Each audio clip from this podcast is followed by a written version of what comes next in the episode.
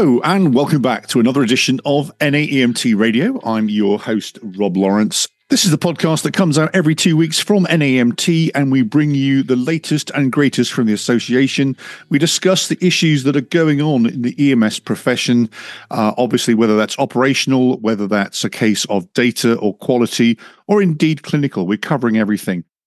Today, we're going to focus on legislation a little bit, and uh, to help me do that, I would like to welcome uh, guests, returning guests, in fact, uh, Matt Zavadsky and Steve Kroll. As in, in normal fashion, I'll ask you guys to introduce yourself and let everybody know where you're from, and of course, how you fit into the grand scheme of NAEMT. We'll start with you, Steve. Uh, good morning. Thanks, Rob, for having us. Uh, Steve Kroll um, from snowy upstate New York, where I lead a hybrid EMS agency.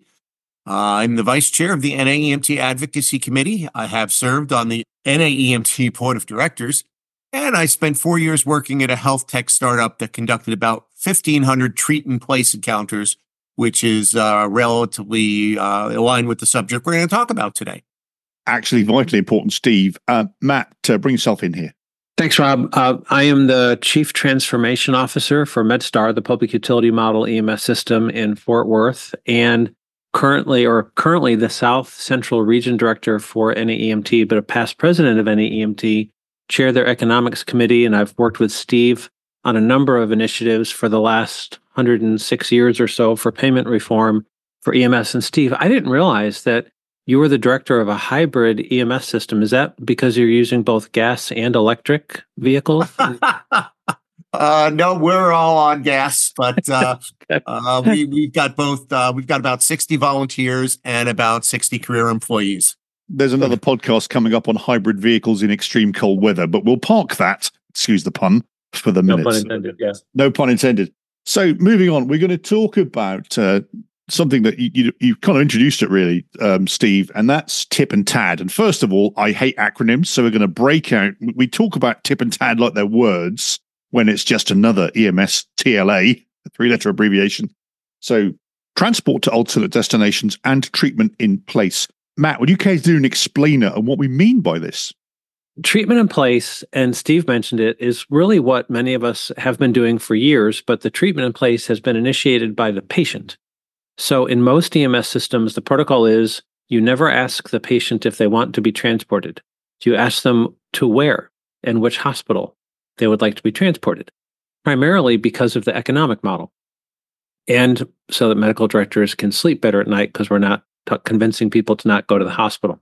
Treatment in place takes that concept to a much more quality assured, medically driven patient navigation model where low acuity patients that the EMS crew truly believes does not need to be in an emergency room to get their care and could get their care in a more appropriate setting is now part of protocol that would allow the EMS crew to mention that to the patient, not just wait for the patient to bring it up, and most importantly, get reimbursed for patient navigation and treatment in place instead of transport.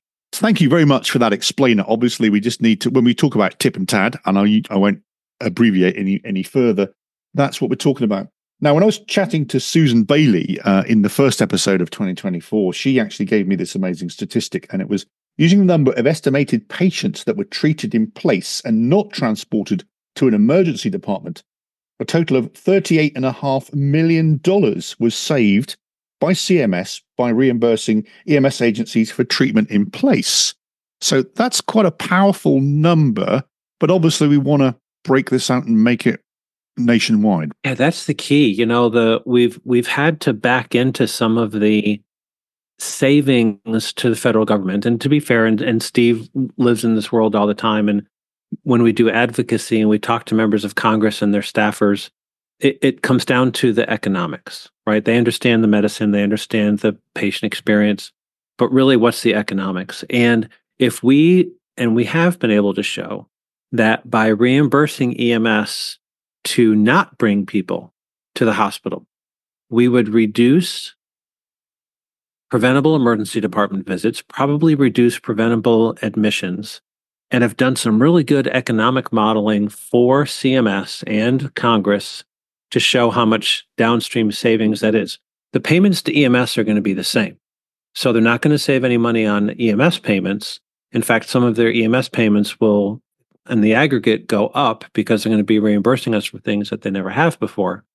But reimbursing Steve's hybrid EMS system in upstate New York, $1,000 for a scene treat and treatment in place, and not having to spend $5,000, $6,000 on a treat and street ER visit is an exponential return on investment.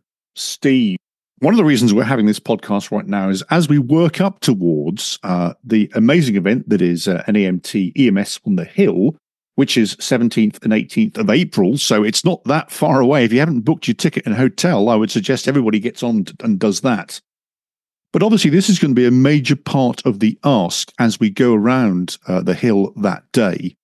So imagine this, Steve. We've just walked into our locally elected officials' office on the hill. We're there, we've done the photographs, we're in our uniforms, we're resplendent. How do folk conduct the ask to get something done? And and second part of that is what are we leaving behind with those officials when we're on the hill? So Matt's done a great job of describing the economic model. I'm going to talk about it for a moment from the personal standpoint. Um, and that's how I would greet my member of Congress. I've been doing EMS for a lot of years. And from the beginning of my EMS career in snowy Buffalo, I've been called upon to, as Matt said, not what, not do you want to go to the hospital, but what hospital you want to go to to people that have dialed 911 that have a minor or low acuity ailment. And this happens in the snow, it happens in the rain, it happens in the middle of the night. And we're basically uprooting people and taking them to the least patient friendly place, which is an overcrowded emergency room for something that could be done differently. So for my, as a young EMT, I would say to my partner, why do we take this person to the hospital that needs a bandage change or needs, you know, a medication adjustment. Why can't it be done in place?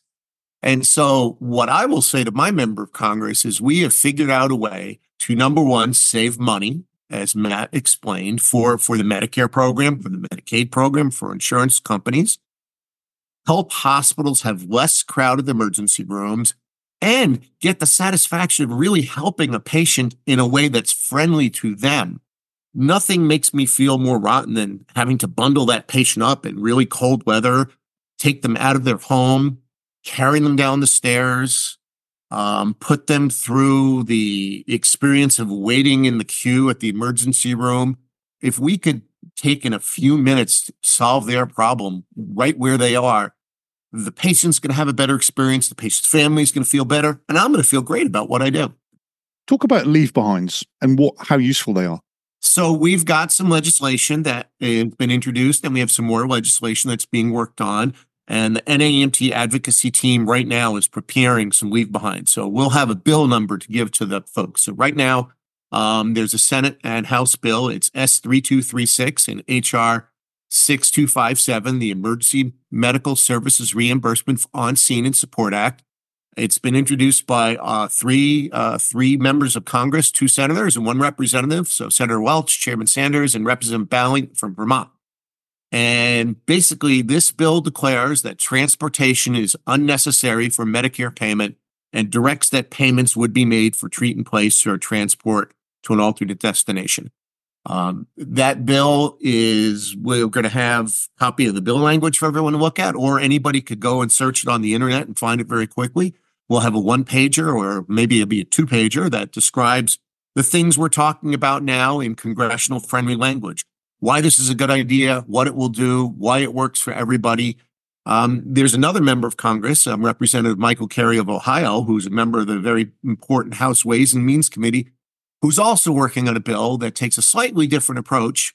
Uh, we expect that bill will be introduced and live by the time we all get to Washington in a few weeks. Steve, thank you for that. Don't forget, uh, whatever platform you take your podcasts on, please make sure you like and subscribe. If you're looking at us on a platform on your iPhone, there's a little plus or a check mark. If you check that, what it means is you've liked, you've subscribed, and you'll get notified every time an episode of NAEMT radio drops. Uh, Matt, I think you had a question for Steve. Steve uh, and Rob, I know that we're trying not to use acronyms, but Steve, you read the official title of the bill it, it has an acronym. Uh, what is that acronym? EMS ROCS. EMS ROCS. What a great name for a bill and absolutely true. I think we exchanged an email in the past, Matt. I thought it was EMS ROSC, and I thought that was really appropriate because we're trying to revive something here, but uh, EMS does indeed rock. So that's pretty cool. So we have a third guest uh, this time round on NAEMT Radio, and uh, I'm also now going to bring in Regina Crawford uh, from the great state of North Carolina. Regina, welcome, and please introduce yourself and what do you do? Great. Good morning. Um, my name is Regina Gadet Crawford. I am an active lobbyist in North Carolina. I also work with EMS management and consultants as their advocate liaison. So we're covering about 43 states. Uh, most of my work is done in North Carolina, South Carolina, Virginia, uh, those that are contiguous to North Carolina. So that's a little bit about me. So you were listening in to the discussion we've already had with Steve and Matt. Obviously, we kind of set up the the, the rationale for the discussion, treatment in place, transport to alternate destination. We talked about EMS on the Hill. One of the things I asked Steve earlier is when you get into the elected official's office, and obviously you want to start by setting out your stall, telling the story of the reason we need to do this. I think North Carolina is interesting in that you have been very proactive, very active and proactive in, you know, all things community, all things treatment in place. But it's not going so well now, though. It's not, um, Rob. I think ET3 and the adjustment they did there with the funding really we we got the momentum was going in North Carolina. We had various urban systems that were moving forward with it. A little bit done at some local rural systems. Um, grant funding was very available, and that has all come to kind of a, a stopping point. Uh, and with ET3 not moving forward, it has made a vast uh, adjustment in what local counties are able to do and and states. I mean, there's just not any funding. I will say that I think the pandemic, if we have to have a good side to the pandemic and COVID that we just went through, is it put us on the front line. But putting us on the front line does not pay the bills. So even though we recognize we have um, still momentum, I think people are a little discouraged with ET3 going away, but I think the momentum is there that we've got to get this to our local General Assembly. So we're working right now in North Carolina to develop an EMS survey, kind of a state of the state of EMS. Uh, and we're going to do that in 24, present that to the General Assembly at the end of 24, and hopefully ask for some one time sustainable funding or one time funding for North Carolina EMS, and that be targeted to that just to help us use some of that money for those initiatives. But I think the drive is going to be bringing the data to show this is what we do, this is what we're proven to do. We've been successful at that. We just need some funding to help us get started and reactivate it. So that's kind of where we are in North Carolina. South Carolina has been very successful in getting the funding for that. Uh, and they're moving forward. And we just like to play catch up and make sure North Carolina, as well as other states, get the funding that we most direly deserve and uh, keep the momentum going because we do a lot more than you call, we haul. We're much more than that in EMS. And, that's actually North Carolina, South Carolina. I've always had North Carolina as a very progressive EMS state, obviously, by the way that it's, you know, kind of set up. Um, and if you're having problems, then of course that then magnifies itself across what we're trying to do on the Hill, which is say, we really want to do this, but we're being prevented from doing so. And actually, all during uh, Regina's uh, points there, Matt, you were nodding furiously there. So, uh, you know, what, what are you agreeing with there? Oh, you know, we've been told by officials at Medicare and by large commercial payers that they don't set clinical policy. They don't set practice policy. But what we have told them and what we live every day, to Regina and Steve's point specifically, reimbursement policy changes medical care delivery.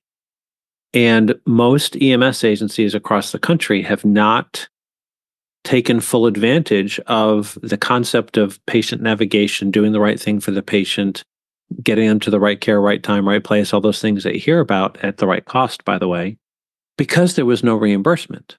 Once reimbursement's on the table, it makes the ability to operationalize TIP and TAD in a much more global way because we won't get financially penalized for doing the right thing for the patient.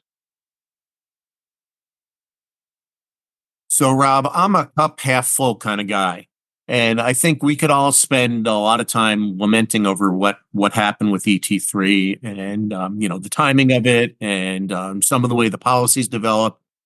But I think we've got a great opportunity here. And so Regina mentioned you know the things that are happening in her state. Um, in my state, New York, uh, we've got treat in place legislation and alternate destination legislation on the top of our priority list for this state's legislative session. And our governor actually acknowledged it in her State of the State speech, which is the kickoff to the legislative session. And having the governor even mention your topic is, is, is considered to be a big deal. And so this is a multifaceted approach for us. Medicaid patients tend to be patients that will call 911 for non emergency because of their access to care limitations. So we think it's a tremendous opportunity if we in our state and in other states, if the state legislators look at this and say, we will make reimbursement available for treat in place or transport to alternate destinations. Insurance companies have the same sort of incentive, right? We would, when we explain to a commercial insurer, and some of these commercial insurers actually insure lots of Medicaid recipients through um, contracts with the state Medicaid managed care, or they have a lot of um, Medicare patients through the Medicare Advantage program they can take a look at this and say, um, as Matt explained the economics, okay, I pay the ambulance like I would have paid them anyway.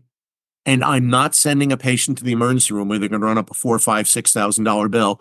And instead, maybe I'm going to be paying for a facilitated telemedicine visit that costs one tenth of what that emergency room bill is. So we're going to approach this in a multifaceted way. And I would like to look at it. We gained some data and some experience from ET3. We have people that are enthusiastic about this. Regina talked about how the pandemic has changed how people look at EMS. So, not to be corny, but this is the time that EMS rocks, right? We we've got the potential to move this forward in the next year. Great. of course, you know, you, we keep using the P word here, but uh, we had waivers during the pandemic, which of course were then unwaived.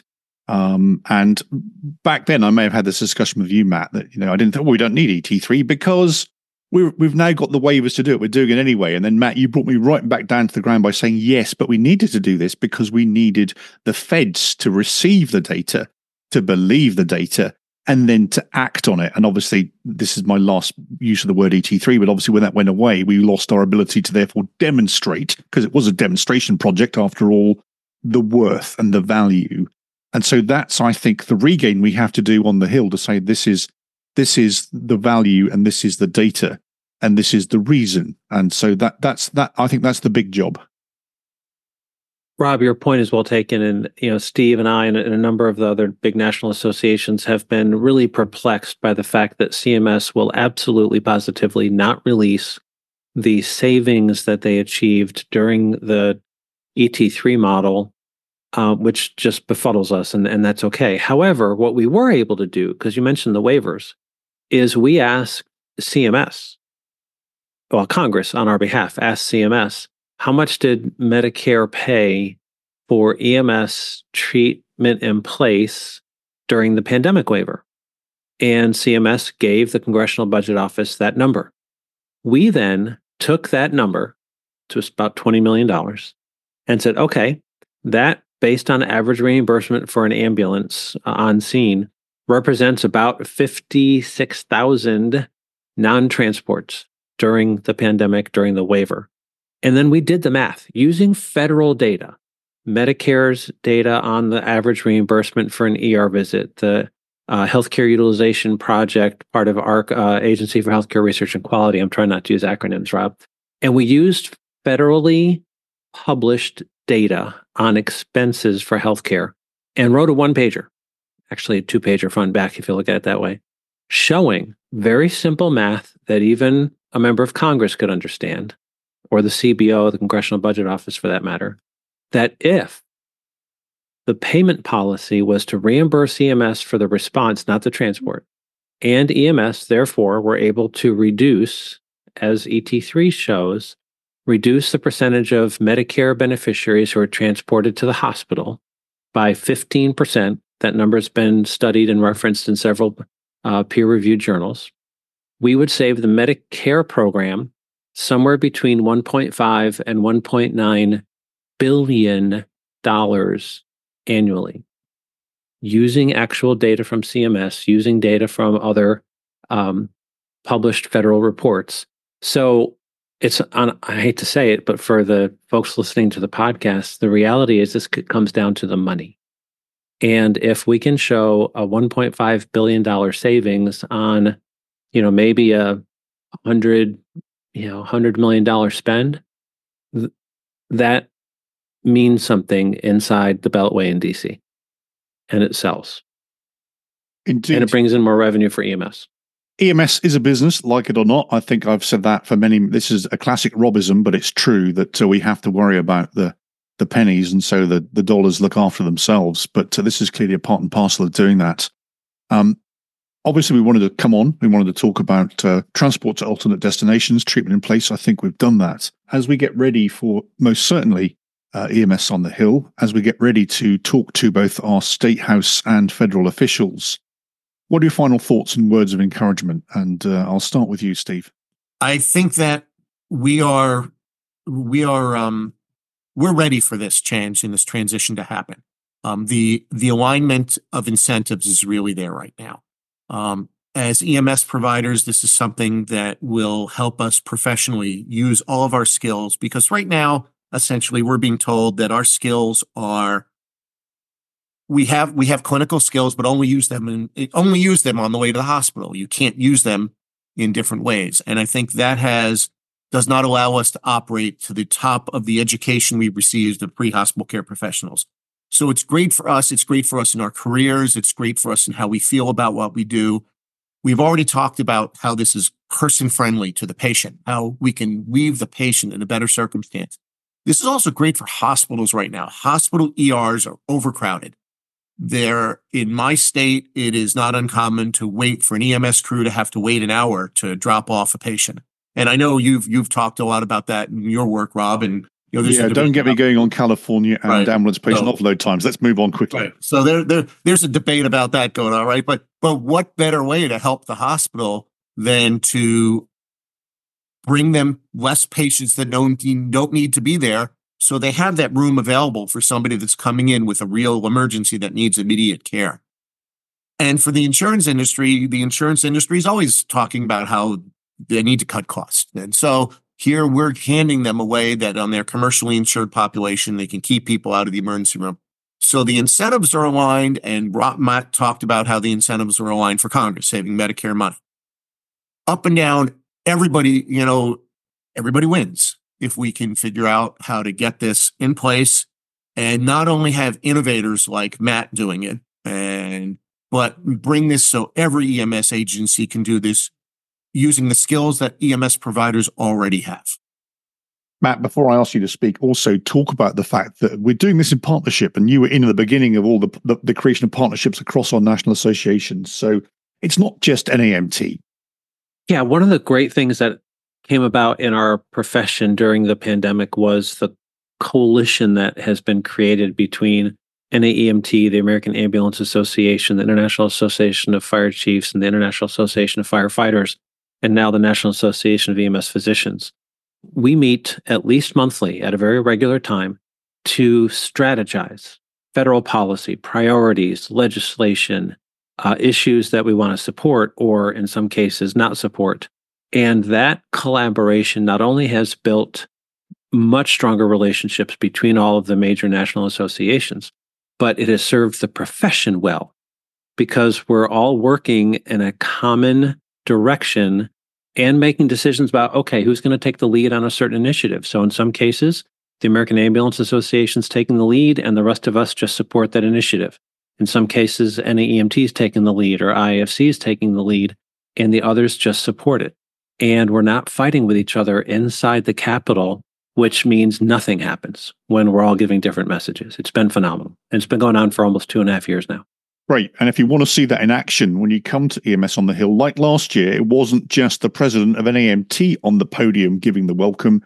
It was actually either the lead or a rep from each of those associations joining the the fight, joining the party. And I think that was really, really telling. Great. Matt, I'll, I'll take that as your final thoughts. Re- Regina, uh, take us home. Absolutely. Uh, I have to agree with both what, what Steve and Matt said. I do think we have a window of opportunity. And instead of looking behind at the fact that we don't have the ET3 anymore, let's make our own data. Let's make our own actual position, take a position locally. And I still say the grassroots effort is where it all begins and it starts and ends. Um, so I agree with both their sentiments. I do think the partnerships and collaborations are key. It has worked successfully in North Carolina with other things that we've attempted to do. And I speak to North Carolina, but I would have to say it's worked across the country. Um, the collaborative and partnerships, we've got to go uniformly when we go after something. We've got to have the hospital association. We've got to have fire. We've got to have EMS all at the same table. We will get nothing going with a different point of view from each perspective. So what we've tried to do, again, back to what we're trying to do in North Carolina, is to focus on getting everybody together and let's have approach. This is your topic, but don't support me in what I'm trying to do in EMS. And I can support you with readmissions in hospitals and reduce the number of people that are standing in your ED. We are having three to four hours. And this is what we just talked to with Medicare and Medicaid we have those wait times. It is destroying everything we're trying to do. But I think they're understanding when you talk, you sit down and talk to a hospital representative, they realize, you know, there's there's a point here. We have wait times and we can't fix this without EMS. So we need to partner together. So I, I think it's key uh, to move forward. I think the window of opportunity is there. I think the partnerships and the collaboration are key to our success while this window of opportunity is open. And I think we have to move and move aggressively. Thank you all very, very much for those thoughts on uh, treatment in place, transport to alternate destination. Don't forget, all of the references that we've talked about will appear in the show notes, and we'll make sure we get those bills for you. Uh, and Matt, if you want to send your your two pager over, we can. I'm sure we can uh, show that too. Also, make sure you've marked your calendars for uh, EMS on the Hill Day, which is Wednesday, April the 17th. Uh, so it starts on uh, April the 17th with a check in. Uh, obviously, the Hill briefing, which is vitally important. Grouping into your state groups. And again, you will, if you're coming from, a, let's say, Virginia, you will meet people from Virginia you've never met before. So it's a great networking opportunity as well. Eight, 18th uh, is the Hill Day itself, followed by a post Hill reception. It's an amazing day. Put your Fitbit on, by the way, because you're going to get your steps in too. Don't forget that. All this is an audio podcast. Everybody's now nodding on the screens because it's a good it's a good 15,000 stepper at least. So come and come and uh, do a hike with Rob. In fact, it's all coming up. Everything's in the show notes. So thank you all very much for listening to NAEMT Radio, whichever platform you get your podcasts on. Um, we'll be back in two weeks' time. So for the moment, Steve, Matt, Regina, thank you very much indeed. Uh, I've been Rob Lawrence. This has been NAEMT Radio. And until next time, bye for now.